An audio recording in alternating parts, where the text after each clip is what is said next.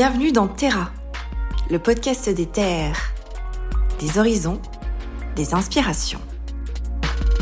Je suis Candice Sagnard, entrepreneuse et conteuse d'histoire. Je vous emmène à la rencontre de personnalités ancrées, d'amoureux de la terre et de caractères assumés. Embarquement immédiat pour un voyage en terre inconnue. C'est Terra et c'est maintenant. Bonjour à tous, bienvenue dans Terra, je suis ravie de vous accueillir. On se retrouve aujourd'hui pour un nouvel épisode avec un invité qui sort un petit peu des sentiers battus. On s'est déplacé, on est à Paris aujourd'hui pour venir à sa rencontre. Il s'appelle Danny Parmentier, il est humoriste, comédien, artiste, coach d'entreprise, il a mille et une facettes. Bonjour Danny. Bonjour. Comment vas-tu? Bah écoute, euh, je vais très très bien. Euh, nous sommes euh, en été et nous parlons devant un micro. Je te regarde, tu me regardes et je ne sais toujours pas où est-ce qu'on va. Merci de cette présentation qui est, qui est rapide et totalement incomplète. Tout à fait. Puisque je suis Dany Parmentier, mais je peux aussi être plein d'autres personnes. Mhm. Et que j'adore me cacher justement derrière des personnages que j'invente. Donc, je suis Dany Parmentier, mais je suis aussi Nicolas Guillot, je suis aussi Philippe Risotto, et en ce moment, je suis un peu aussi Bob Flanagan. Ok. Voilà, ce sont mes, euh, ce sont mes patronymes en ce moment, avec lesquels je circule dans la vie. Donc il y a plein de pistes à explorer. Exactement. Donc apparemment, tu as envie de commencer par Dany Parmentier. Alors, disons qu'effectivement, c'est celui qui soit en premier venu à moi. Mhm. Donc c'est celui qui est un petit peu, on va dire, sous les feux de la rampe et de l'actualité en ce moment. Oui, c'est vrai. Est-ce que tu peux nous en dire un petit peu plus sur cette personne, Dany Parmentier? D'où est-il? D'où vient-il? Il vient d'une volonté que j'avais. Alors donc je suis, je suis effectivement artiste, je suis comédien, je suis acteur, donc qui est un acteur qui aime se masquer derrière ses, ses personnages. Cet acteur s'appelle Nicolas Guillot, et donc le être acteur, c'est passer euh, par l'incarnation, c'est donner de la chair. Incarner, ça veut dire incarner, c'est donner de la chair. Donc j'adore donner de la chair à des personnages que j'invente. Avec d'autres personnages, j'ai commencé à circuler dans le monde de l'entreprise il y a environ 15 ans, avec une aventure collective qui s'appelait qui s'appelle toujours d'ailleurs Hernadette à l'époque. Oui, on en parlera aussi. Voilà, et on faisait des privés, on a fait des, beaucoup de privés pour des entreprises. Et donc là, j'ai commencé à connaître, grâce à mon métier, l'entreprise que j'avais fui bien consciencieusement à 20 ans, quand je, suis entré dans, mon école de théâtre, en me disant l'entreprise, c'est pas pour moi. Et bien pourtant, cette entreprise, elle est revenue comme ça par ce biais-là. Et j'ai vu à l'intérieur de ces entreprises des tas de gens qui venaient essayer d'exploiter des failles idéologiques et existentielles. Euh, chez les gens, chez les décideurs, chez les, les collaborateurs, euh, pour essayer euh, la plupart du temps de leur prendre leur pognon en leur vendant des idées euh, plus ou moins euh, cheloues euh, pour accroître leur chiffre d'affaires, leur productivité, leur rentabilité, leur dynamique d'entreprise, etc. Au milieu de tout ça, des gens très bien aussi, hein, mais j'ai quand même vu aussi des gens qui étaient pas. Et donc j'ai commencé à me poser des questions sur le développement personnel. Et, euh, et, voilà, il y a, a 3-4 ans, je me suis dit, allez, c'est parti, il faut maintenant que je crée un, un show de développement personnel. Et là, on est pré-Covid, hein, on rappelle quand même. On est pré-Covid, exactement. Et donc j'ai exploré plusieurs pistes avec des auteurs, parce que donc je suis comédien, euh, j'écris, mais quand même très peu. Et ma façon d'écrire à moi, c'est plutôt de, de, de, de m'inspirer d'une écriture et de, de la faire mienne. C'est un peu comme ça mon, ma façon de fonctionner. Je, suis incapable de me mettre devant une feuille et d'écrire, c'est pas possible. Voilà. Donc j'ai cherché des auteurs pendant un bon moment, euh, j'en ai rencontré, et puis un jour j'en ai rencontré un qui s'appelle Grégoire Day. Et quand j'ai vu les phrases qu'il écrivait, je me suis dit ça dans ma bouche c'est bien. Ça c'est mon rythme, ça c'est mon truc. Voilà, ce gars-là, et il a saisi l'endroit où je voulais être. L'endroit où je voulais être, c'est celui-ci.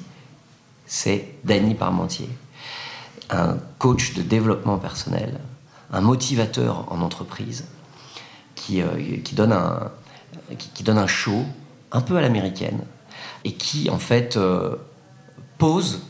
Alors c'est une démarche, c'est une démarche artistique avant que d'être une démarche euh, pour l'entreprise. Donc j'ai voulu créer cet objet artistique, un show de développement personnel, où on se marre, où on se tape des barres de rire, et où on pose la question du développement personnel. Qu'est-ce que c'est pour chacun? Et au début, je voulais me foutre de la gueule de cette affaire. Parce que voilà, c'était un peu l'axe que j'avais choisi. Et puis en m'y intéressant, parce qu'évidemment, alors du coup, je, n'écris pas, mais bon, évidemment, je, m'abreuve de tout ce qui, de tout ce qui passe, euh, voilà. Et en, m'y intéressant évidemment de très près, je me suis aperçu qu'on ne pouvait pas non plus faire n'importe quoi, parce qu'il y a des tas de gens qui viennent consommer du développement personnel avec effectivement des, vraies, euh, des vraies failles, des vraies douleurs, des vraies expériences personnelles euh, compliquées, et que je ne pouvais pas me foutre de la gueule de ces gens qui viendraient me voir pour se poser la question du développement personnel. Donc on a décidé de, de tordre le cou au développement personnel en en prenant le prisme de l'humour. Voilà. on a commencé à construire ce show avant le Covid, et puis on l'a, on l'a, construit petit à petit, et puis ensuite j'ai, respecté toutes les étapes. Donc Danny Parmentier est venu euh, d'un délire égotique, du gourou, parce que j'ai voulu appeler ce spectacle Danny Parmentier gourou, pour poser la question. C'est un mot que je ne prononce pas pendant le show, mais je pose la question. Voilà, est-ce que je suis un gourou? Est-ce que je suis pas un gourou? À vous de répondre. Et, donc, euh, je suis parti d'Emmanuel Macron. Parce que Emmanuel Macron, euh, son service marketing, a quand même réussi à créer En Marche. La République En Marche, c'est EM, c'est Emmanuel Macron. Donc la République En Marche, c'est la République Emmanuel Macron. J'ai trouvé ce délire d'ego extraordinaire. Je me suis dit, mais le mec, il, ose y aller, quoi. Et c'est presque une démarche de gourou déjà, hein, ça. Un petit peu à mon sens. Non, non, mais... En tout cas, c'est comme ça que je mm. vois. Donc je me suis dit, bah voilà, développement personnel, D, P. Il faut que je trouve un prénom qui commence par un D et un nom qui commence par un P. Il faut que ce, il faut que ce nom parle à tout le monde. Il faut que ce soit un nom un peu franchouillard. Parce que j'ai remarqué aussi que dans le développement personnel, il y a des tas de gens, alors je ne vais pas les citer parce que je ne vais pas faire du benchmark, mais il y a des tas de gens qui, qui ont des noms un peu péraves. Vous irez regarder. Euh, et, je cherchais une station de métro au départ. Alors j'ai regardé, et Parmentier est une station de métro. Et Parmentier est une station de métro qui a été ouverte le 19 octobre, le jour de l'anniversaire de Nicolas Guillot, mon nom de baptême. Et donc, euh, voilà, et donc c'était parti pour Parmentier. Et puis Dany, je cherchais un nom asexué, qui puisse aussi bien être femme et homme. J'aime bien cette idée-là. Voilà, c'est comme ça que c'est parti. Et ensuite, on a écrit le show et on a respecté toutes les étapes. J'ai fait des premières parties pour voir si, le principe fonctionnait. J'ai fait un showcase. Et là, je développe ce show depuis maintenant le mois de janvier 2023, une fois par mois, ce qui est épuisant. Parce que c'est trop peu, mais bon, c'est, comme ça. Et puis là, j'ai évidemment plein de signes hyper positifs au théâtre et plein de, signes ultra positifs dans l'entreprise, parce que j'ai déjà commencé à le vendre euh, dans les entreprises. Et ça, c'est des grosses barres de, de kiff. Parce que euh, au théâtre, les gens savent qu'ils viennent voir un show de développement personnel. Ils ont fait la démarche. Ils sont allés voir sur le site daniparmentier.com. Ils sont allés regarder, machin. Ils ont vu deux, trois vidéos. Pof, pulsion d'achat, acte d'achat. On va au théâtre. On sait qu'on va avoir de l'humour. En entreprise, ça n'est pas le cas les collaborateurs, je fais attention à ce qu'ils ne, sachent pas qui arrive. On me présente comme un coach de vie, un motivateur en entreprise. Ce qui fait que chez les collaborateurs, ça allume des warnings. Donc ils se disent waouh, qui est-ce qu'on nous met dans les pattes? Et là déjà, on est dans le registre du gourou, parce que tout le monde y pense évidemment. Qui c'est ce mec qui vient? Enfin voilà. Aujourd'hui, en France en tout cas, c'est quelque chose qui, peut être sujet à caution, faire peur. Et donc euh, quand j'arrive, je déboule sur scène euh, avec une énergie assez folle, une gestuelle, une sémantique un peu pushy, pendant 3-4 minutes, il y a une petite. Euh, il y a une espèce de malaise, mais tout le monde réagit pas de la même façon. Une espèce de malaise, il y en a qui partent en fou rire en se disant Waouh, c'est pas possible que ce mec existe. Ah non, c'est pas vrai. Voyez, cette émotion qui est particulière de oh, Je suis en train de vivre quelque chose de ouf, c'est pas possible que ce mec il fasse ça. Et, puis au bout de trois minutes, j'envoie quand même des, signaux qu'on est dans le royaume de la déconne et qu'on va, on va rigoler avec le développement personnel. Donc toute cette émotion rentrée de départ explose. Et là, c'est parti pour, euh, ça dépend, 20, 30, 40 minutes de rire euh, sur le développement personnel. Et à la fin, comme on a fait attention à utiliser de vrais principes du développement personnel, eh bien les gens disent mais en fait mais c'est pas con en fait son truc. Et il reste quelque chose derrière. Et ça c'est la grande victoire de ce show, euh, c'est que finalement, contre toute attente, alors que je voulais un peu aller contre le développement personnel, eh ben, je finis par faire du développement personnel. Et il y a une, grande papesse du développement personnel qui est venue me voir, qui s'appelle Florence Servan-Schreiber, qui est une, femme absolument extraordinaire, que j'adore, qui écrit un livre qui s'appelle Trois kiffs par jour, etc., qui, est une nana géniale, qui est venue voir le show, qui m'a dit, mais Nico, parce qu'elle me connaît sous mon vrai prénom, elle m'a dit, mais Nico, tu fais du développement personnel, approprie-toi le sujet, fonce. Alors je le fais évidemment, mais avec humour et avec recul. T'as vu la longueur de la réponse que je viens de te faire à partir d'une question. Le mec est totalement en autoguidage total. Candice, là, elle est partie. Alors vous, vous le voyez pas, hein, vous êtes. Euh, mais pendant que je répondais, elle est partie, elle allait se faire un café, elle est, euh, elle prendre une petite douche, elle est remontée parce qu'on est sous les toits, il fait très très chaud. Et voilà, Candice, deuxième question, tu vas vite pouvoir repartir. Non, c'est bien parce que c'est très reposant. Je laisse la table et le micro, je pose une question, je sais que je peux m'absenter pendant un quart d'heure, 20 minutes, et ça roule tout seul. C'est formidable. Voilà. Plus tu me donnes des pistes et des points d'entrée comme ça. On va repartir un petit peu euh, dans le passé, ce que tu as mentionné de façon très rapide en disant que tu avais fait une école de théâtre? Oui. Tu peux me réexpliquer hein, En fait, je ne sais pas si on peut repartir directement de ton enfance, comment ça se passe? Déjà, d'où tu viens? Où est-ce que tu grandis? Parce que L'objet du podcast, le nom du podcast, c'est Terra. Donc on parle évidemment de la terre et du territoire, c'est ultra important. Toi, ta terre, à l'origine, elle est où? Ah, alors euh, pour, pour, le, pour Terra, effectivement, je suis un bon sujet d'exploitation parce que ma terre, elle, est absolument de, partout. Je suis né dans la plaine du Forêt, à Saint-Étienne. Dans le 42, la Loire, évidemment. Hein, à, à, Feur, vraiment dans la plaine, à Feur. Et puis j'ai vécu euh, les huit premières années de mon enfance euh, à Saint-Étienne. Et ensuite, j'ai suivi euh, la petite famille, c'est-à-dire ma mère, ma sœur et moi, ma petite sœur, hein, donc ma mère, moi et ma sœur. on, a suivi mon beau-père, ma mère s'est remariée, s'est séparée de mon père et, et, s'est remariée avec un sous-préfet. Tu vois pas le délire ah Donc on est parti après dans des sous-préfectures donc à Metz, là en l'occurrence. Alors Metz est une préfecture, mais il y a une, sous-préfecture, une, Metz, campagne. Et puis ensuite, on est descendu à Nice. après, alors pas dans une sous-préfecture, là c'est trop compliqué à expliquer. Bref, il a été, il a fait ce qu'on appelle euh, la mobilité. Donc il, a eu une vie normale, pas dans une sous-préfecture pendant 3-4 ans. Il avait un boulot normal, euh, mon beau-père. Et, euh, donc on était à Nice et ensuite on est monté à Versailles. Où là, il était dans les cabinets ministériels. Et ensuite, moi, j'ai bougé à Paris après. Je suis resté sur Paris, puis eux, après, sont repartis. Donc, j'ai pas de, réel euh, sentiment d'appartenance. Voilà. C'est un besoin, ça, d'avoir un sentiment d'appartenance? Non, mais justement, j'en ai pas. Donc, euh, euh, je me sens un peu. bon, oui, alors j'ai encore de la famille à Saint-Étienne, donc j'y retourne quand même régulièrement, mais de moins en moins. Et, et puis euh, voilà, euh, je me sens pas non plus réellement parisien, même si c'est ma ville, euh, mais quand même, je me sens parisien. Enfin, tu vois, je, voilà, je, goûte Paris, j'adore Paris, mais est-ce que j'ai une terre à proprement parler? Non. Je me sens pas ancré dans quelque chose. Et d'ailleurs, c'est intéressant ce que tu dis, parce que cette terre sur laquelle je pourrais m'appuyer pour jouer, bah, j'ai un jeu qui est. Je suis assez peu ancré dans, mes pas dans quand je joue. Je suis euh, plutôt. Euh, tu vois. en mouvement. En mouvement, euh, voilà. En même temps, est-ce que cette.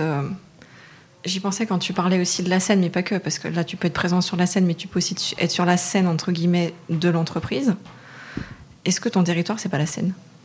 En partie, peut-être Oui, oui. C'est un territoire, la scène, c'est vrai.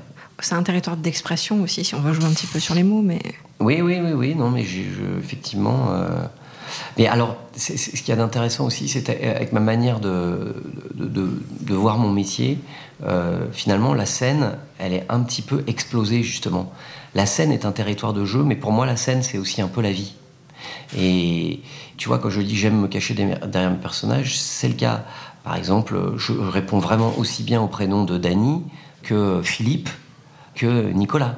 C'est pas un peu schizophrène ça? Si, totalement. Ou alors ça demande une grande capacité de concentration aussi. Non, c'est un peu schizophrénique. Quand j'ai commencé, effectivement, j'étais un peu, euh, pas schizophrène évidemment, enfin je, je n'ai pas cette pathologie, mais il faut poser les limites, quoi, c'est sûr. T'arrives à savoir quand tu poses un personnage? On peut dire un personnage, c'est pas. Ouais, ouais, un personnage, monsieur. Oui, oui, mais je me nourris de, de, de euh, quotidiennement euh, de, de tout ce qui se passe. Donc finalement, voilà, bon, je vais paraphraser Shakespeare, mais le, le- le monde entier est un théâtre et nous sommes des acteurs. On entre au milieu d'un désastre, on sort toujours à contre-cœur. C'est pas magnifique ça? C'était merveilleux, c'était un grand moment. Est-ce que je peux te laisser le micro pour finir? Comme ça, je repars une petite quinzaine de minutes. Je vous laisse avec Shakespeare en direct avec Dany. On va se faire un, un grand moment façon France Inter, ça va être formidable. Ah ouais. Non mais non mais en plus euh, Shakespeare est tout sauf France Inter. Shakespeare est le le, le, mec qui a, qui a finalement euh, réussi à, à agréger les compétences de dizaines de comédiens euh, au fur et à mesure des représentations pour en tirer la quintessence de la nature humaine. Donc, euh, et, et- et faire et, et avoir des, des- des fulgurances comme ça, comme celle que je viens de te dire, c'est quand même magnifique. On entre au milieu d'un désastre, on sort toujours à contre-cœur. Et ça ne Enfin, cette phrase est vraie depuis, depuis la nuit des temps jusqu'à encore maintenant. Donc euh, c'est fabuleux. Donc tu vois, la- la- le monde pour moi, le monde entier est un théâtre. Donc voilà, oui, effectivement, je, je, je joue mes personnages euh, en dehors même de la scène, souvent. Donc ta formation, est-ce que c'est le théâtre ou est-ce que tu es venu au théâtre après? Non, non, ma ça formation, c'est le théâtre. Donc, euh, j'ai eu mon bac, à ce moment-là, j'étais à Versailles. Et, et puis, euh, j'ai intégré une école euh, de théâtre qui s'appelle l'ENSAT, l'École nationale supérieure des arts et techniques du théâtre, qui est maintenant à Lyon. Et qui, à l'époque, et j'étais de la dernière promo parisienne, ça s'appelait La Rue Blanche, ça s'appelle d'ailleurs toujours La Rue Blanche, le centre de la Rue Blanche. Et c'est une, école nationale, donc euh, une des trois écoles nationales avec le Conservatoire de Paris et le Théâtre national de Strasbourg qui forment des comédiens, mais pas seulement, qui forment aussi euh, des techniciens, des auteurs maintenant, euh, enfin voilà, il y a des scénographes, euh, costumiers, etc. Donc c'est un- une, école qui repose sur un, compagnonnage actif entre tous les corps de métier du théâtre et qui donc apprend aux comédiens l'humilité, parce que tu apprends avec des tas d'autres gars qui- ou de nanas qui, font, qui, apprennent eux aussi leur métier, et, c'est une école qui est absolument géniale. Donc j'ai fait ça pendant trois ans à Paris. T'as toujours su que tu voulais faire ça? Ça a toujours Non, été non, évident? non, pas du tout. Ça n'a pas été évident du tout. Moi, je suis un sacrifié de l'éducation nation- nationale. J'étais vraiment. euh, j'ai eu, eu l'impression d'avoir, mais l'impression physique, hein, d'avoir sur les épaules et le sommet du crâne une cloche en plomb pendant euh, toutes mes, mes années scolaires. C'est-à-dire que le- le- je, je ne comprenais pas ce que je foutais ici. Mais j'avais même pas de rébellion. J'étais. euh, voilà, j'étais une sorte de gars trimballé comme ça, à droite, à gauche, euh, qui a dit tu redoubles ta sixième, tu redoubles ta troisième, tu fais ci, fais ça. Je m'en foutais. Et puis bon, à chaque fois qu'il y avait les examens, quand même, je me disais, j'ai pas fait tout ce bordel pour rien. Donc je, je bossais un petit peu parce que c'est vrai que je pense que j'avais des capacités, mais j'avais pas la maturité de comprendre qu'il fallait que je travaille. Et puis j'en avais pas envie. Et euh, puis j'avais envie de faire d'autres choses. Je, je rêvais, tout ça. Je faisais du sport aussi, je faisais beaucoup de tennis à l'époque. Ça ne m'intéressait pas. Et puis euh, en revanche, cette cloche de plomb, c'est- totalement soulevé au moment où j'ai appris que j'étais pris à la rue Blanche. C'est-à-dire que d'un coup, ah, c'est comme si un horizon s'ouvrait. J'étais d'une famille bourgeoise euh, qui avait besoin de, de repères pour avancer. Donc euh, ma mère aurait adoré que je, je- je fasse euh, HEC. Ma mère aurait adoré aussi que, maintenant que je suis comédien, je fasse la comédie française.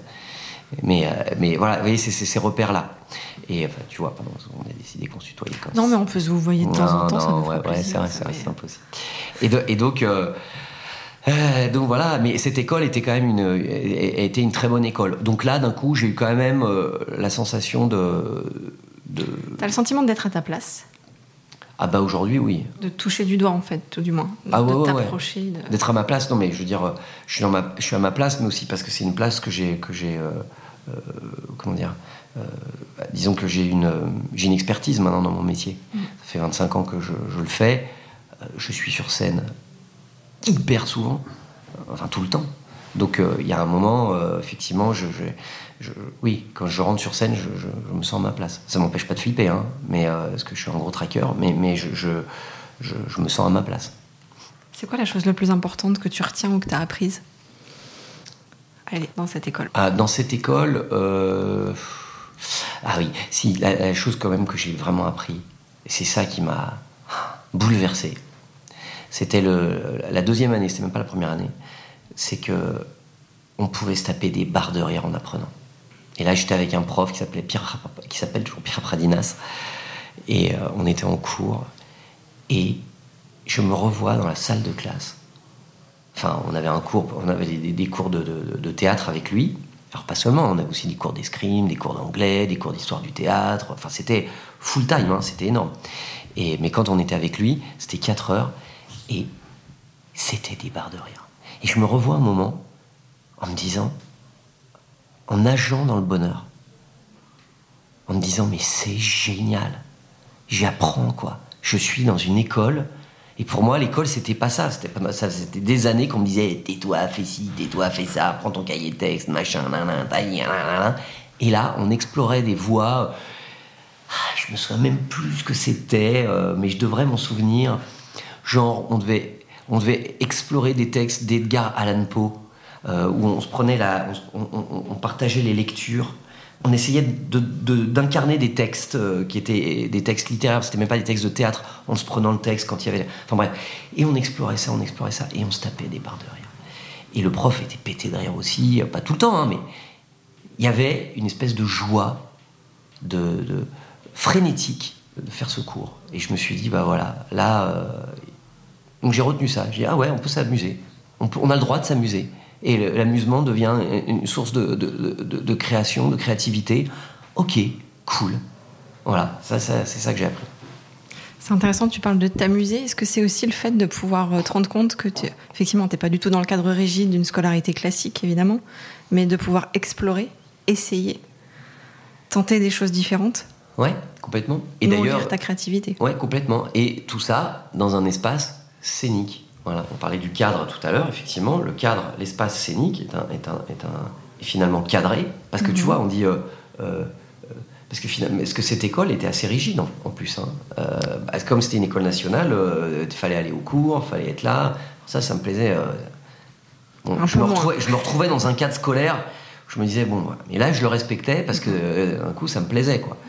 Et, et voilà, donc le cadre n'empêche pas justement la, créativité et l'amusement. Moi, par exemple, quand je suis dans un cadre scénique, ça m'amuse justement d'aller voir où est où est où est-ce qu'il est, où est-ce qu'on peut le péter, où est-ce qu'on peut le déborder, comment on revient dedans, etc., etc. C'est, euh, le cadre est aussi une source de créativité. Mm-hmm. Intéressant ça aussi. Oui, le cadre, c'est des repères aussi. Voilà. ça permet de. Est-ce que c'est je ne sais pas, est-ce que c'est à ce moment-là que tu te rends compte aussi que peut-être que tu as ce besoin de donner, de transmettre un public, à quelqu'un? Est-ce que c'est quelque chose qui intervient après? Parce que comme effectivement, je ne sais pas si tu es déjà dans cette optique de te dire, ben, je vais en faire mon métier, je vais être peut-être dans la comédie, dans le, cinéma, je ne sais pas, dans l'humour. Dans Est-ce que tu ressens déjà qu'il y a ce besoin-là d'interagir avec l'autre? Non, non, parce que en fait, j'intellectualise pas du tout ce truc-là. Moi, je suis vraiment lambda, c'est-à-dire que je termine l'école, D'abord, je m'appelle apprenti comédien. Je me souviens, je me disais toujours, comédien, je suis apprenti comédien. Parce que pour moi, être comédien, c'était gagner sa vie avec ça. Et, euh, parce que là, t'as quel âge quand tu termines l'école? J'ai 21, entre, je vais avoir 24 ans, 24, 25 ans.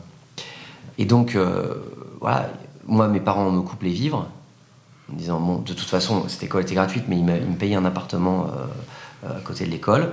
Donc, ils m'ont dit, mois de juin, terminado banano, tu voilà évidemment si tu as besoin tu viens mais mais euh, essaye de pas venir quoi. et avec aussi cette euh, le sous-texte tu as choisi ta voix. C'est pas ce qu'on aurait choisi. Assume. Donc euh, voilà assume. Ok très bien. Et ça ça a toujours été une, un bon challenge pour moi. Et donc, tu vois, j'étais pas dans la réflexion de je veux transmettre, je veux donner. Non, moi c'était bon, c'est quoi le prochain cachet Comment est-ce que je fais Voilà. Et, et ça n'est que cette succession de, de, volonté sans réelle vision, hein, parce que qui m'amène euh, autour de cette table aujourd'hui avec toi, Candice. Ouais, T'es pas parti avec un plan de carrière. Le mot est très laid, Ah je sais. ouais, mais- ouais, ouais, ouais, ouais. Je suis carrément pas du tout parti avec un, un plan de carrière. Du coup, alors est-ce que tu dirais que c'est plus euh, affaire de rencontres, affaire de choix, certes, parce qu'on fait tout le temps des, des choix, mais après, voilà, on va Mm. beaucoup avancer dans le temps, mais on va parler de la période Hernadette aussi, qui est super intéressante. Voilà, non, non, c'est effectivement. euh, et- des choix, oui, mais assez minimes. Il faut, faut- faut se rendre compte de l'affaire. La, de, de- hein. Des acteurs qui choisissent, euh, il n'y en a pas énormément. hein. Si tu prends le. il y a beaucoup d'acteurs en France, et ça, c'est une, une vraie richesse de notre pays, et on le doit à l'intermittence du spectacle, qui est un système qui permet euh, un vrai foisonnement, euh, une, vraie richesse culturelle, et qui, sert de terreau à plein de, d'entreprises artistiques qui sont euh, tout à fait reconnues, qui, offrent un rayonnement à la France. Donc en fait, tu vois, c'est, vraiment, ce système est vraiment extraordinaire. Mais si tu prends la totalité de, de- de- des acteurs de cette activité, qui sont acteurs, ceux qui choisissent, ils sont pas nombreux. Hein. Donc euh, non, moi j'ai assez peu choisi, mais j'ai rebondi effectivement de, de, projet en projet comme ça, euh, et toujours avec euh, et, toujours le dénominateur commun de ces projets quand même, maintenant que j'ai un peu de recul, c'est à chaque fois des aventures collectives qui démarrent grosso modo dans la rue avec rien du tout et qui terminent au firmament. Donc j'ai commencé avec la troupe du Phénix en roulotte et à cheval. On jouait un Shakespeare justement. Euh, Vraiment roulotte et à cheval. En roulotte et à cheval, on, on partait, euh, on faisait une tournée comme ça l'été. Mhm. On faisait euh, 20, 25 dates, ce qui est beaucoup. On marchait 20 km par jour de Oui, village en village. Tac, tac, tac. On, a, on a char- chargé le spectacle. C'était la nuit des rois. On a, on a chargé le spectacle de cette énergie de la route. Et on a terminé à la cartoucherie de Vincennes. On a fait le petit monde de Georges Brassens, euh, qui a fini à Bobino, euh, au, au Bouffe Parisien. Une troupe qui a eu énormément de succès. Une troupe, hein, une vraie troupe. Et j'ai fait ça pendant 5-6 ans. Je bossais avec Anthea Soigneau aussi euh, pendant 5-6 ans. Pareil, on a fini au Bouffe, non pas au Bouffe Parisien, à la tête de la Michaudière, euh, avec un, un boulevard qui s'appelait Ciel Montfédo, qu'on avait monté de nulle part. On l'a joué à Avignon dans les toutes petites salles et machin. Il n'y avait pas une seule personne connue, mais c'était l'énergie de la troupe qui était connue. Et ça, c'était extraordinaire. Et puis ensuite, j'ai rencontré Hernadette. Enfin, après, j'ai eu plusieurs trucs. euh, j'ai fait plusieurs, projets comme ça euh, qui m'ont, euh, d'un an ou deux, comme ça. Et puis, j'ai rencontré Hernadette il y, a, il y a 15 ans. Et Hernadette, il y a 15 ans, c'était, euh, il n'y avait pas une thune, quoi. Mais je voyais le délire et je me disais, ah, tiens, il y a peut-être un truc à faire là-dedans, ça m'intéresse. Et donc je rencontre des gens. euh, tu veux que je t'explique Hernadette, du coup? Ben, J'allais te le dire, comme ça je peux te laisser, je peux aller faire une pétanque et puis je reviens. Du coup, euh, je, je rencontre. euh, je, je jouais dans un Boris Vian avec une nana qui nous mettait en scène qui s'appelle Béatrice de la Boulet. Et, et puis elle, elle faisait des concours de, de playback. Donc elle chantait dans des brosses à cheveux euh, euh, au palais de Tokyo. C'était un peu branchouille et tout, c'était marrant. Et puis euh, donc il y avait des concours de playback. Et puis tu avais d'autres qui faisaient des, des- des- des concours de air guitare avec des championnats de France et tout ça. Et puis ils ont décidé de s'agréger pour faire un groupe de air guitare euh, qu'ils ont appelé Hernadette. Et donc ils prenaient des bandes son de musique au départ qui rétrécissait, qui montait de manière un petit peu sexy, et puis ils faisaient des sets de 20 minutes où ils faisaient semblant de chanter, jouer de la guitare, et ils chantaient dans des brosses à cheveux.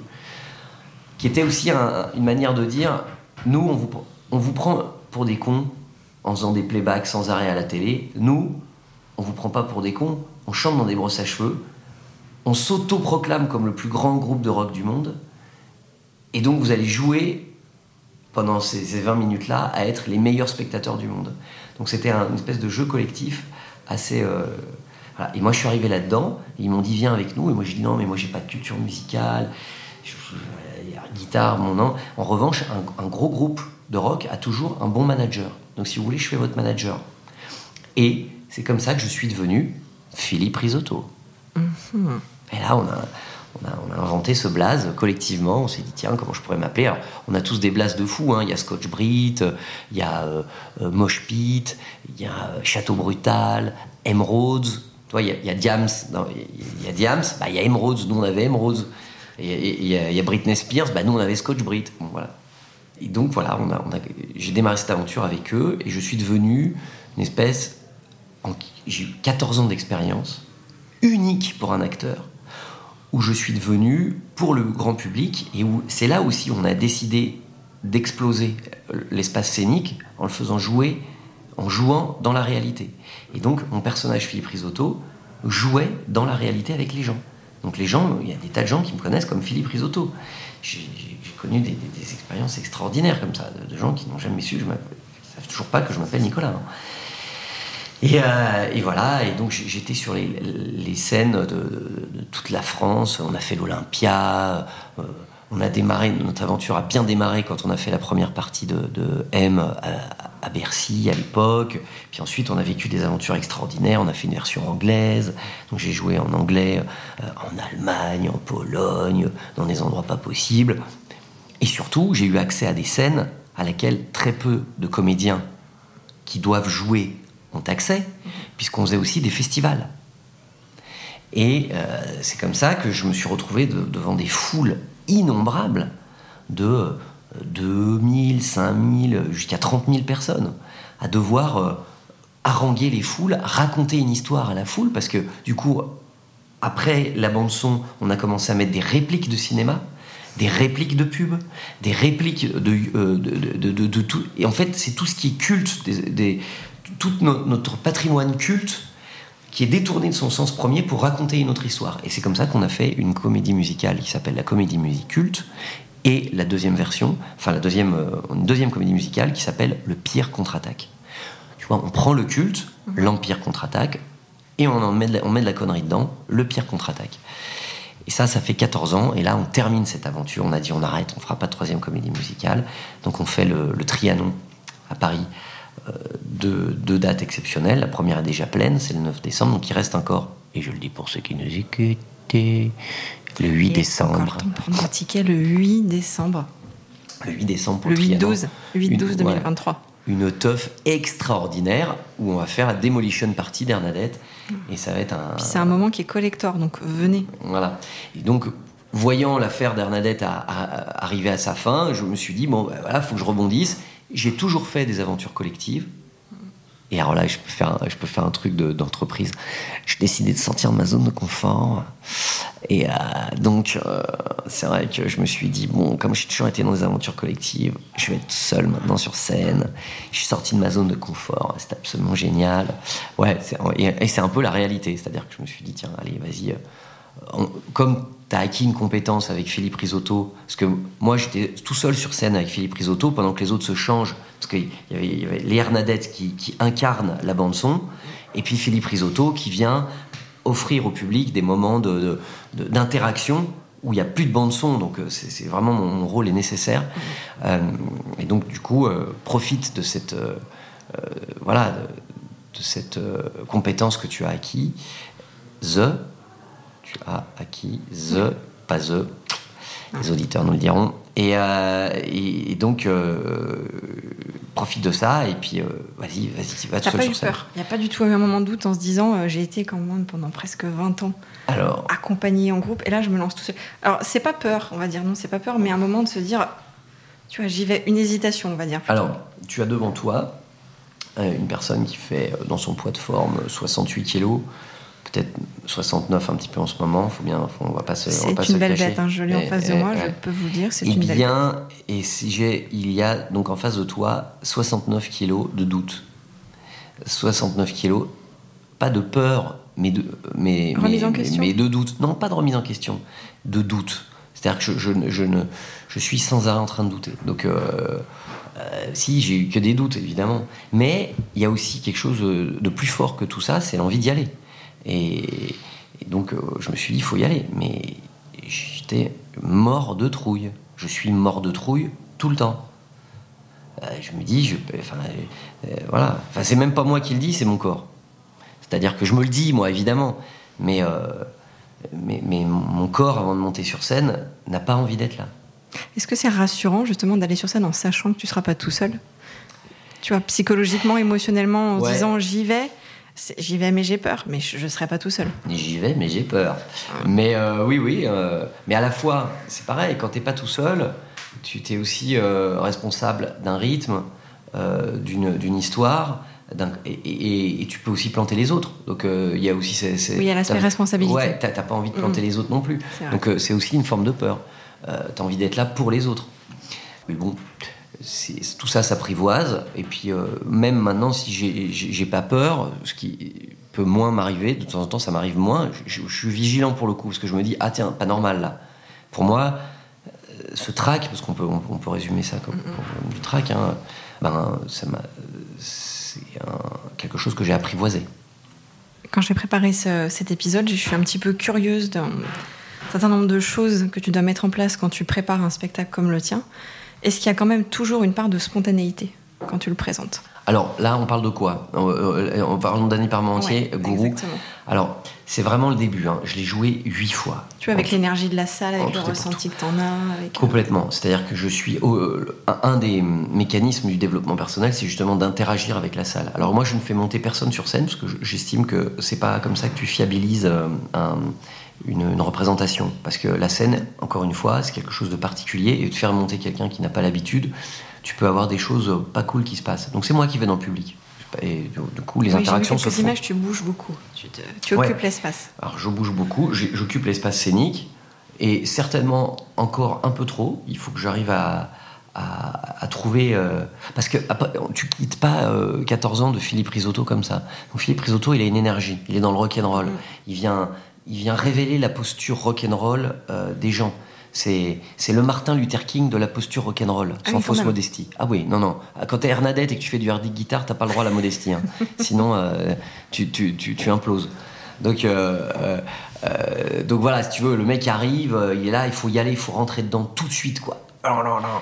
Et c'est un refuge. Cette énergie-là est un mhm. refuge. Et, et, dans Dany Parmentier, je, je, fais attention à maintenant de plus en plus à à quitter cette énergie, à l'amener de temps en temps parce que c'est vrai qu'elle est rigolote et elle plaît aux mm. gens. Mais euh, voilà, donc euh, un gourou euh, est au-dessus de son sujet. Il, domine le gourou. Mm-hmm. il sait tout, il est omniscient. donc il n'y a, pas de, a pas la place à l'hystérie, quoi. Parce que c'est un peu une forme de. Ça peut être un peu, pour moi, enfin en tout cas ce que mm-hmm. j'explore en ce moment, un peu une. pas un aveu de faiblesse, mais bon, un mec qui est hystérique, tu fais waouh, attends, qu'est-ce qu'il cache? Alors qu'un type qui est posé, qui dit les choses, qui est comme ça, qui affirme ça, il a plus de poids finalement. Donc j'essaie plutôt d'amener Danny Parmentier là-dedans. Il y a une, pardon, juste une question. Il y a une mise en scène là-dedans ou pas du tout? Bien sûr. Euh, Justement, tu parlais des mouvements, de, enfin voilà, de savoir effectivement où te positionner dans l'espace comme ça. Tu es tenu par quelque chose de très rigide où tu fais vraiment exploser les codes parce qu'il faut que tu interagisses en fait. Hum, il y a une mise en scène, bien sûr. Et c'est dans cette mise en scène que je trouve ma liberté. Et c'est aussi dans le. Parce que j'ai mal répondu à ta question d'avant sur le, justement les, interactions avec le public. Et c'est dans la maîtrise du texte et de la mise en scène que je peux de plus en plus, mais petit à petit, me permettre de me laisser surprendre par l'énergie et de surfer dessus. Et évidemment, c'est une zone de progression immense que j'ai et qui est bien identifiée. Euh, et, qui est, qui, est, drôle aussi, qui paye beaucoup au public. Donc c'est vraiment vers ça que j'ai envie d'aller, euh, de, jouer avec ce qui se, ce qui se passe, avec l'interaction, avec, avec, euh, ce qui se passe. Mais pour ça, il faut pouvoir s'échapper, jouer dans la sincérité avec la personne, et hop, repartir. Et ça demande de la dextérité, et je vais y arriver, mais j'y vais petit à petit. Par rapport à ce qui est écrit, est-ce que tu, tu peux envisager en te disant, bah, dans les mois, dans les années à venir, j'espère que tu vas pouvoir le jouer longtemps. Est-ce que ça peut être amené à évoluer, à être réécrit, à reprendre certaines parties C'est le but que ce soit quelque chose qui soit vivant. Exactement. Totalement. On, écrit beaucoup de choses. Hein. Euh, quand, je dis, quand il y, a un spectacle, là en ce moment, il y a 7400 mots. Donc 7400 mots. La première mouture, on avait 17 000 mots. J'allais dire parce que 7400 c'est beaucoup et c'est pas beaucoup en même Alors, temps. Alors 7400 mots, pour moi ça fait 1h05, ça fait, ça fait 1h05 de, de spectacle, 7400 mots dire pour que tenir 1h05 sur une scène avec l'énergie qui déploie, c'est absolument énorme. Bah, ça demande beaucoup d'énergie, ouais, c'est extraordinaire. Et encore une fois, là j'expérimente aussi euh, le, le, tout seul, tout seul, tout seul, où tu es responsable de, de la de la dynamique que tu mets dans le spectacle. Est-ce qu'il faut que tu déploies encore plus d'énergie Parce que comme tu dis, tout repose sur tes épaules. Ah mais Tu te dis là, il faut vraiment que j'y aille, quoi. Faut que je les prenne et que je les emmène avec ouais, moi. et puis je découvre. Non mais j'apprends, j'apprends ce métier en fait là. C'est-à-dire que à 50 ballets, j'apprends ce métier d'être tout seul sur scène. Et c'est pas du stand-up que je fais, c'est pas des vannes. C'est une, c'est une aventure que je propose aux, gens. Alors, Il y a des vannes dedans, évidemment, mais euh, on n'est pas dans le registre du stand-up. Et, et- et- je, même si ça peut y ressembler, hein, mais ça reste quand même un seul en scène, un peu stand-upé, qui a pour sujet le, le- le développement personnel. Donc c'est- des barres de rire et du développement personnel. Oui, on va dire. Mais, alors le mot est pas très joli parce qu'il est très tendance et j'aime pas beaucoup ça, mais on va dire que c'est un format hybride. Un peu. Et d'ailleurs, ça ressemble en ça à Hernadette. Et c'est pour ça qu'il faut que je sois très attentif à comment, justement, je, je le, euh, je le place, je le positionne, euh, même au niveau marketing, pour que les gens ont quand même besoin d'être rassurés. Si jamais tu... Au début, je voulais vraiment faire un... Au début, je voulais vraiment être euh, Dany Parmentier, un coach de développement personnel, un peu comme Philippe Risotto.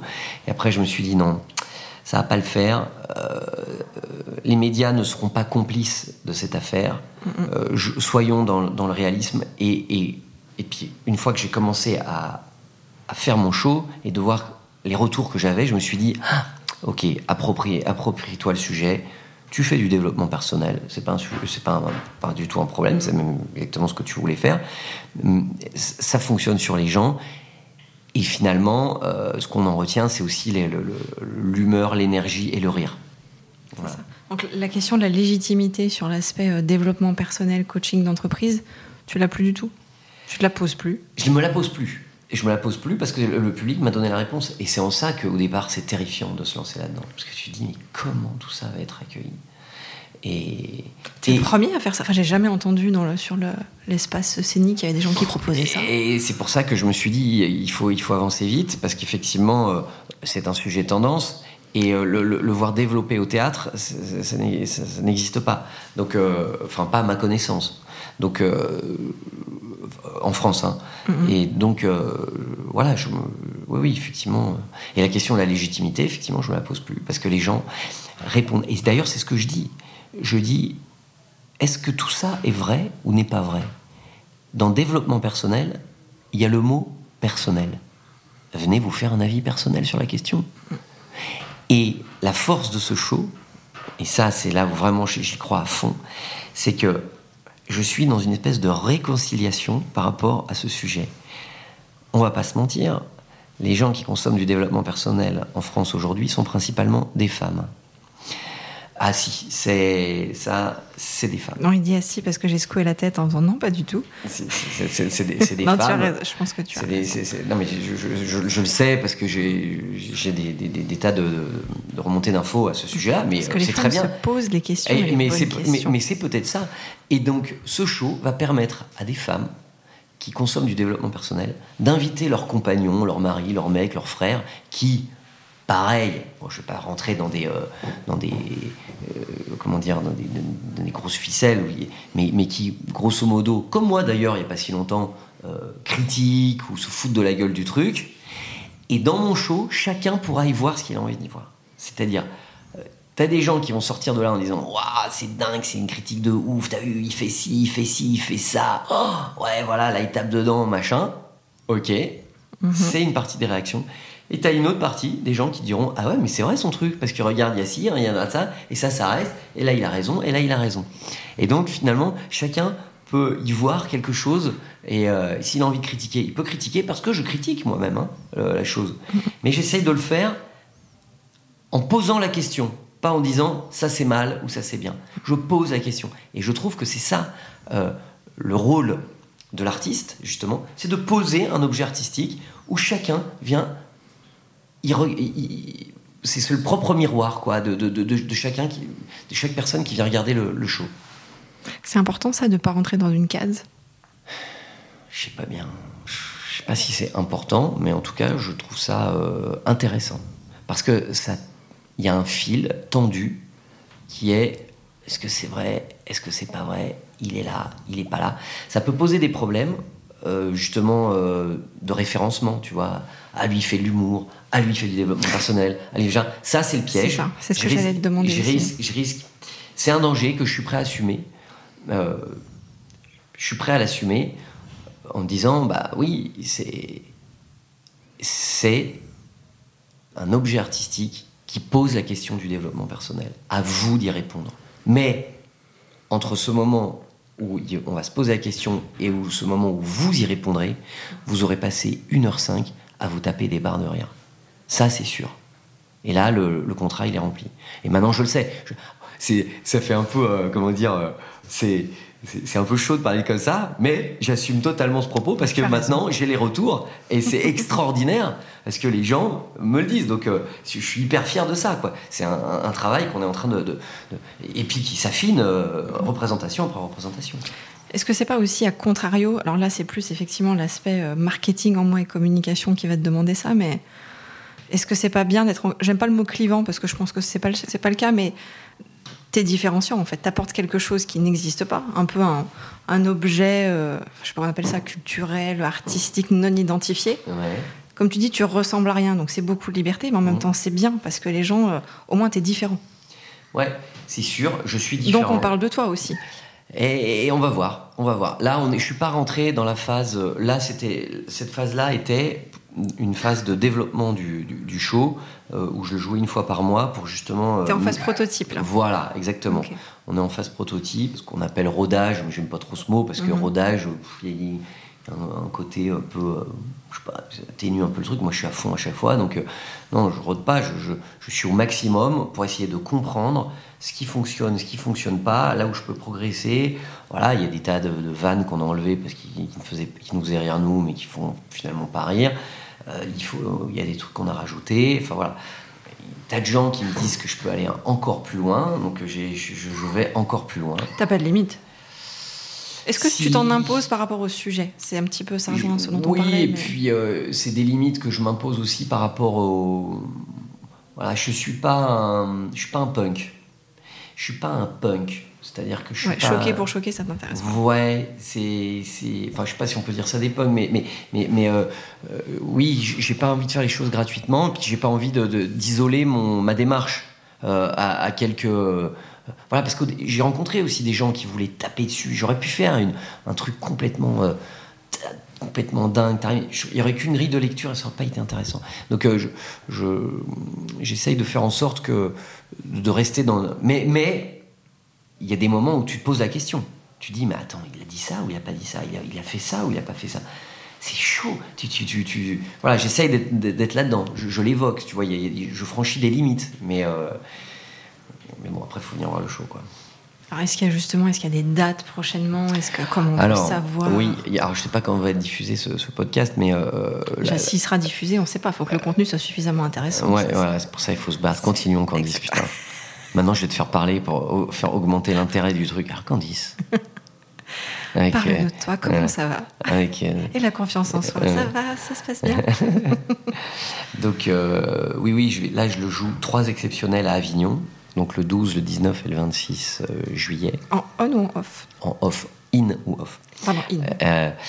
En, dans, le, dans, le, off, non, mais dans, la plus grosse scène du off, qui s'appelle Présence Pasteur, c'est un plateau immense. Et donc je, joue trois fois là-bas.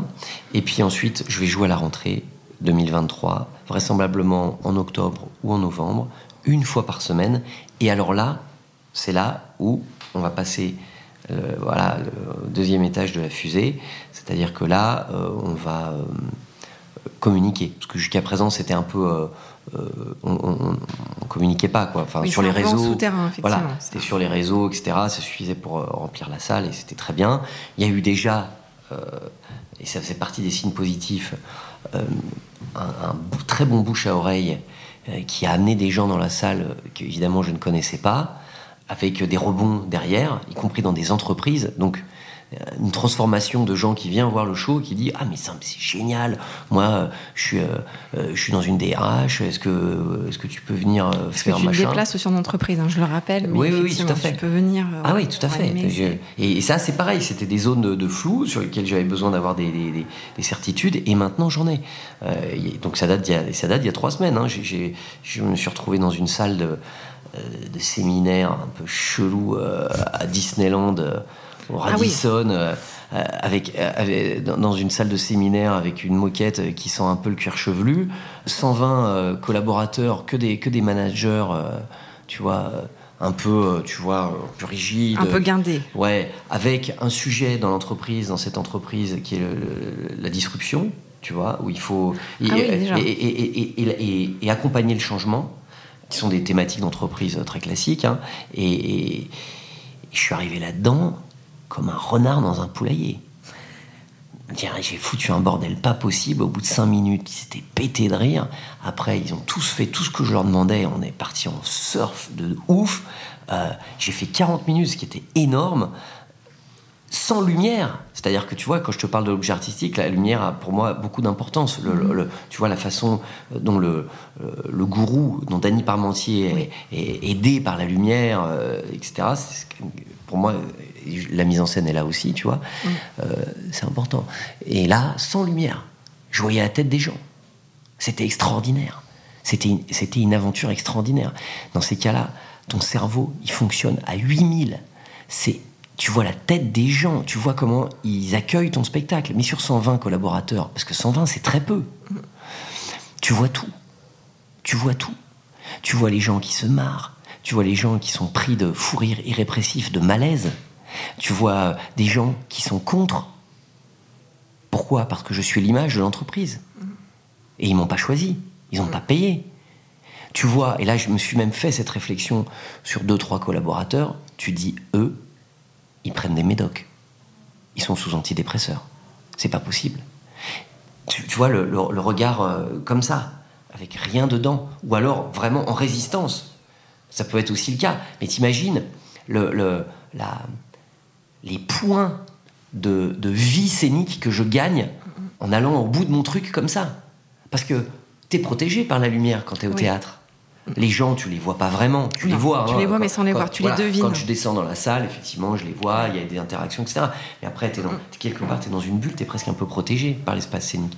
Et, euh, et là, là, dans une salle de séminaire en plein jour, où tu fais ton, tu poses ton objet artistique, quand tu, quand tu, tu, vois tout. C'est quoi C'est une, une, espèce d'ultra intimité en fait que tu vis? C'est l'ultra intimité et puis c'est aussi de la, c'est aussi de, euh, c'est aussi de. Quand tu avances comme ça, dans, la pièce, dans, ton, délire artistique, là, il faut pas se laisser décontenancer par tout ça. Toi, il faut que tu gardes ton cap. Ah ouais. Et euh, tu sais, il faut pas bloquer, parce que tu peux bloquer aussi, tu vois. Tu as une personne qui te regarde comme ça, avec les yeux vitreux, pendant 40 minutes. Je veux dire, il faut pas bloquer, hein. Parce que t'en as, as 119 autres qui vivent autre chose. Et chacun vit son truc l'effet de la foule, il est extraordinaire. J'ai déjà joué, je te l'ai dit, devant, devant je sais pas, je fais rock en scène devant 12 000 personnes. Sur les 12 000 personnes, euh, je me souviens très bien, la première fois que je l'ai fait, il y avait euh, devant euh, un groupe de 20 personnes bourrées qui m'insultaient. Tire-toi, connard, ouais, machin. Parce que d'un coup, je me mets à parler où ils sont écouter de la musique. Mais ça, ça m'arrivait tout le temps, hein, Philippe Risotto. T'imagines le cuir c'est ce que j'ai dire là, c'est l'expérience qui fait la différence. Ah, exactement. Et donc, euh, mais ces mecs-là, ils sont, ils sont 20, ils t'insultent, mais ils contaminent 60 personnes autour, mais t'en as 12 000, hein. Donc, si tu bloques sur eux, et même que tu leur parles, tu fais, tu fais partir le truc ailleurs. Ça. Faut tracer. Mais euh, quand ça t'arrive, t'as ton sang, il descend. Euh, dans tes pieds, tu sais plus où il a le sang. Hein. Tu es porté par l'énergie, mais en même temps, tu as quand même cette obligation de concentration qui doit être absolument insensée. Voilà, c'est un, Et, et, ton regard, tes sens enregistrent tout. Au moment où tu joues, tu es, en fragilité. Et, ça, c'est vraiment ce que je découvre. Hein. Ça, ce, dont je te parle, c'est, je t'en parle parce que c'est des choses que je suis en train de découvrir. Parce qu'effectivement, avant, euh, j'étais dans le collectif. Et euh, je pouvais m'appuyer sur les autres, on vivait la même expérience, on sortait, ah, ils sont comment, ils sont comme ci, même avec l'Hernanet. Et on avait, on avait bien souvent les mêmes sensations, alors qu'on n'était euh, jamais réellement ensemble sur scène, sur le public. Bon, bref, voilà, ça, je le découvre. Et je, vois, euh, tu joues, tu penses.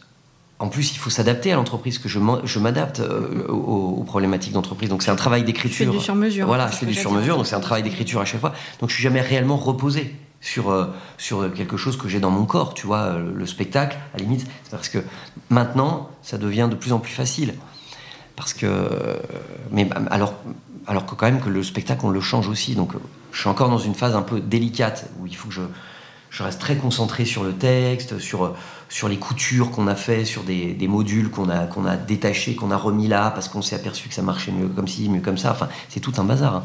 Alors, quand tu es dans l'entreprise, tu as ça. En plus, s'adapter à l'entreprise, euh, dire les bons prénoms à des bonnes personnes euh, et, euh, et des, et- et des bons trucs, gérer les regards, euh, les, euh, les, euh, les, les fous rires, gérer les, tout, tout, tout gérer, quoi. Donc, c'est- je pense qu'avec le, avec le temps, ça, ça, je vais arriver à mieux. Ça, ça va moins me fatiguer, quoi. Mais je Ouais, sors de là, je suis rincé. Rincé.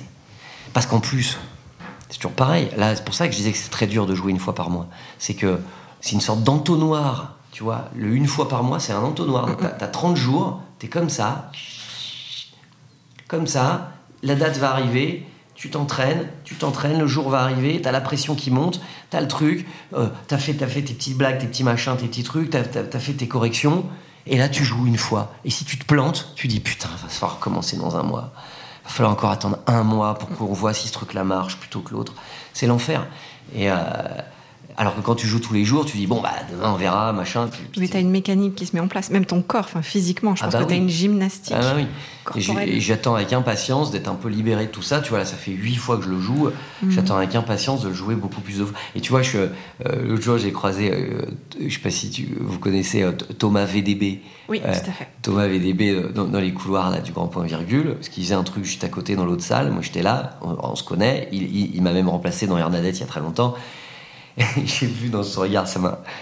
Ça m'a encouragé à la fois un peu déprimé quoi. Il il- à l'époque, il me dit ah ouais ouais t'es là, non ouais c'est vrai, ah, super machin. Et là t'en es à combien Je suis bah là c'est ma sixième, c'était ma sixième quand on s'était vu. Et là j'ai vu dans son regard, il fait ah ouais oh là là là là. Alors il me dit moi c'est 40 hein, c'est au bout de 40 hein que tu, tu commences vraiment à être à l'aise. Oh, je me suis dit, oh là, tout ce qu'il me reste à faire. Non, parce que lui, il a l'expérience. Hein. S'il dit 40, c'est 40. hein. Donc, euh, bon, voilà. On va dire ça te laisse une belle marge de progression. Voilà, exactement. On va terminer ce podcast. J'ai quelques petites questions à te poser encore. Mhm. Rapidement. Tu peux me faire ça en format 30 secondes Ouais, je- Réponse. Attends, je vais mettre un chrono, d'accord. Non, non, mais Si, c'est rigolo, tu vas voir. Je vais te faire du 30 secondes. Attends, hop, horloge, chronomètre. Vas-y, dis-moi. qu'est-ce que tu aimes le moins dans ce que tu fais? Ce que j'aime le moins, c'est le, le côté euh, apprendre le texte. Euh, se le rentrer dans le, dans le cerveau, là. Le côté scolaire, en fait Ouais, C'est bah, obligé de passer par là, texte. ouais, c'est faire rentrer du texte, des mots dans mon cerveau pour commencer à jouer avec. C'est la partie la plus délicate de mon truc. Si bien que je peux pas le faire tout seul, je suis obligé de. de- euh, J'ai une, une nana super qui s'appelle Morgane qui, me, qui vient, je la paye comme un. Et je peux dire, quand je la paye, je, je, je je m'attelle à la tâche et j'arrive à apprendre. Voilà. Formidable. Merci. Quelle efficacité. Bon, question suivante facile. Qu'est-ce que tu aimes le plus dans ce que tu fais? Bien, c'est le, cette communion avec le public. Ça, c'est vraiment extraordinaire. C'est, c'est une chance inouïe de pouvoir échanger quelque chose qu'on a tous en nous, qui s'appelle l'énergie, le non-verbal, mais ça peut être aussi le verbal, euh, se toucher, parce que je vais faire des câlins aux gens, euh, et passer ces, ces portes immédiatement euh, de, de la sympathie et d'aller vers l'amour, qui est, une, qui est un- un- un Un carburant. Ouais, qui est un carburant et, et qui est aussi effectivement un des carburants de la communication. J'ai fait 35 secondes, merde. Voilà, tu sors. non, c'est parfait. Bon, bah écoute, on va. Qu'est-ce qu'on donne comme info ton site sur lequel on peut retrouver euh, Ouais, danyparmentier.com, là vous avez tout, tout ce qu'il faut, D-A-N-Y, Parmentier comme le plat, tout attaché, danyparmentier.com. Voilà. On a la dernière session Hernadette le 8 décembre et là il faut y aller. Voilà, à Hernadette, ça c'est un truc de fou. Impératif. Euh, ça c'est voilà, c'est à Paris, on a quelques dates de tournée, bon, mais je les ai pas en, en tête, euh, voilà.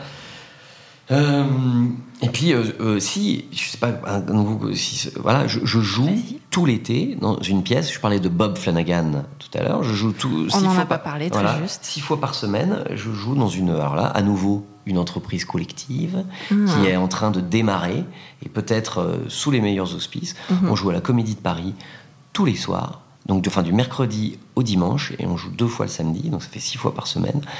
Une, donc notre collectif s'appelle la comédie presque française, ce qui fait que ça, ça plaît presque à ma mère, euh, qui aurait mission la comédie française. Voilà, mission presque remplie.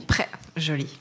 Et donc, ça s'appelle la comédie presque française, et on détourne des classiques et on les remet dans des contextes euh, un peu rigolos. Donc là, ça s'appelle Les Feux de l'amour et du hasard. Donc, c'est les Jeux de l'amour et du hasard de Marivaux qui sont transposés dans le tournage d'une telenovelas. Donc, tu assistes en plus au tournage d'une d'une série comme Les Feux de l'amour, avec les comédiens qui se tirent la bourre, qui se font la gueule, qui picolent, qui sont là. Ça a l'air sublime. Et, ah, moi, ça fait rêver. Le pitch me fait envie. Ah non, mais c'est un, un gros délire hyper drôle. Et donc on fait ça tout l'été et plus si affinité, parce qu'on a dans notre euh, collectif de la comédie presque française, on a évidemment sous coude des tas, des tas de, classiques comme ça. Mhm. Le prochain étant Alpha Romeo et Juliette. Joli. Roméo et Juliette dans le tournage euh, d'une d'enquête exclusive. Tu vois donc euh, et, et, dans un dans un camp de gitans. Donc enquête exclusive dans un camp de gitans tu vois, la famille Capulet, euh, et là, ils peuvent pas se voir, machin, là, voilà. Et ça, ça, on est en train, tu vois, là, on, est dans la machine à idées à ce moment-là, c'est pour ça que j'en parle. Voilà, donc la comédie presque française, euh, Hernadette et Danny Parmentier qui est en train de démarrer, et c'est là où il faut, euh, et c'est là où il faut communiquer. D'accord. Mais il y aura une communication un peu plus agressive à partir de la rentrée. Agressive, ça, ça c'est du jargon marketing. Ouais, pardon. ouais, ouais. Ah, non, Candice, moi, j'ai pas envie d'être agressif. J'ai envie d'être kiff, kiff, kiff. Donc, euh, donc on, on, trouvera des trucs de kiff à faire. On va communiquer euh, sur Danny Parmentier de la manière la plus, euh, la plus efficace et la plus drôle possible. Très bien. Dernière chose, parce que je termine toujours mon podcast par ça. Qu'est-ce qu'on peut te souhaiter? Que tout ça continue exactement comme c'est en ce moment. Être sur scène, être avec ma famille, que tout se passe bien. Voilà, c'est tout ce qui. Voilà, je, reste, je reste complètement euh, dans la conscience du bonheur que je suis en train de vivre quotidiennement. Et j'ai envie de continuer à le vivre. Voilà, c'est tout. C'est parfait. En tout cas, on te le souhaite vraiment. Merci beaucoup. J'ai passé un très bon moment. J'ai pas été très présente parce que vous l'avez compris, je suis partie à plusieurs reprises. Mais j'ai passé un très bon moment. Merci beaucoup à toi d'être venu. Mais merci, c'était un super moment. Et puis donc on te dit à bientôt pour, voilà, vous tous qui irez le voir sur scène dans ces différentes euh, entreprises scéniques. N'hésitez pas. Merci beaucoup. Bye bye.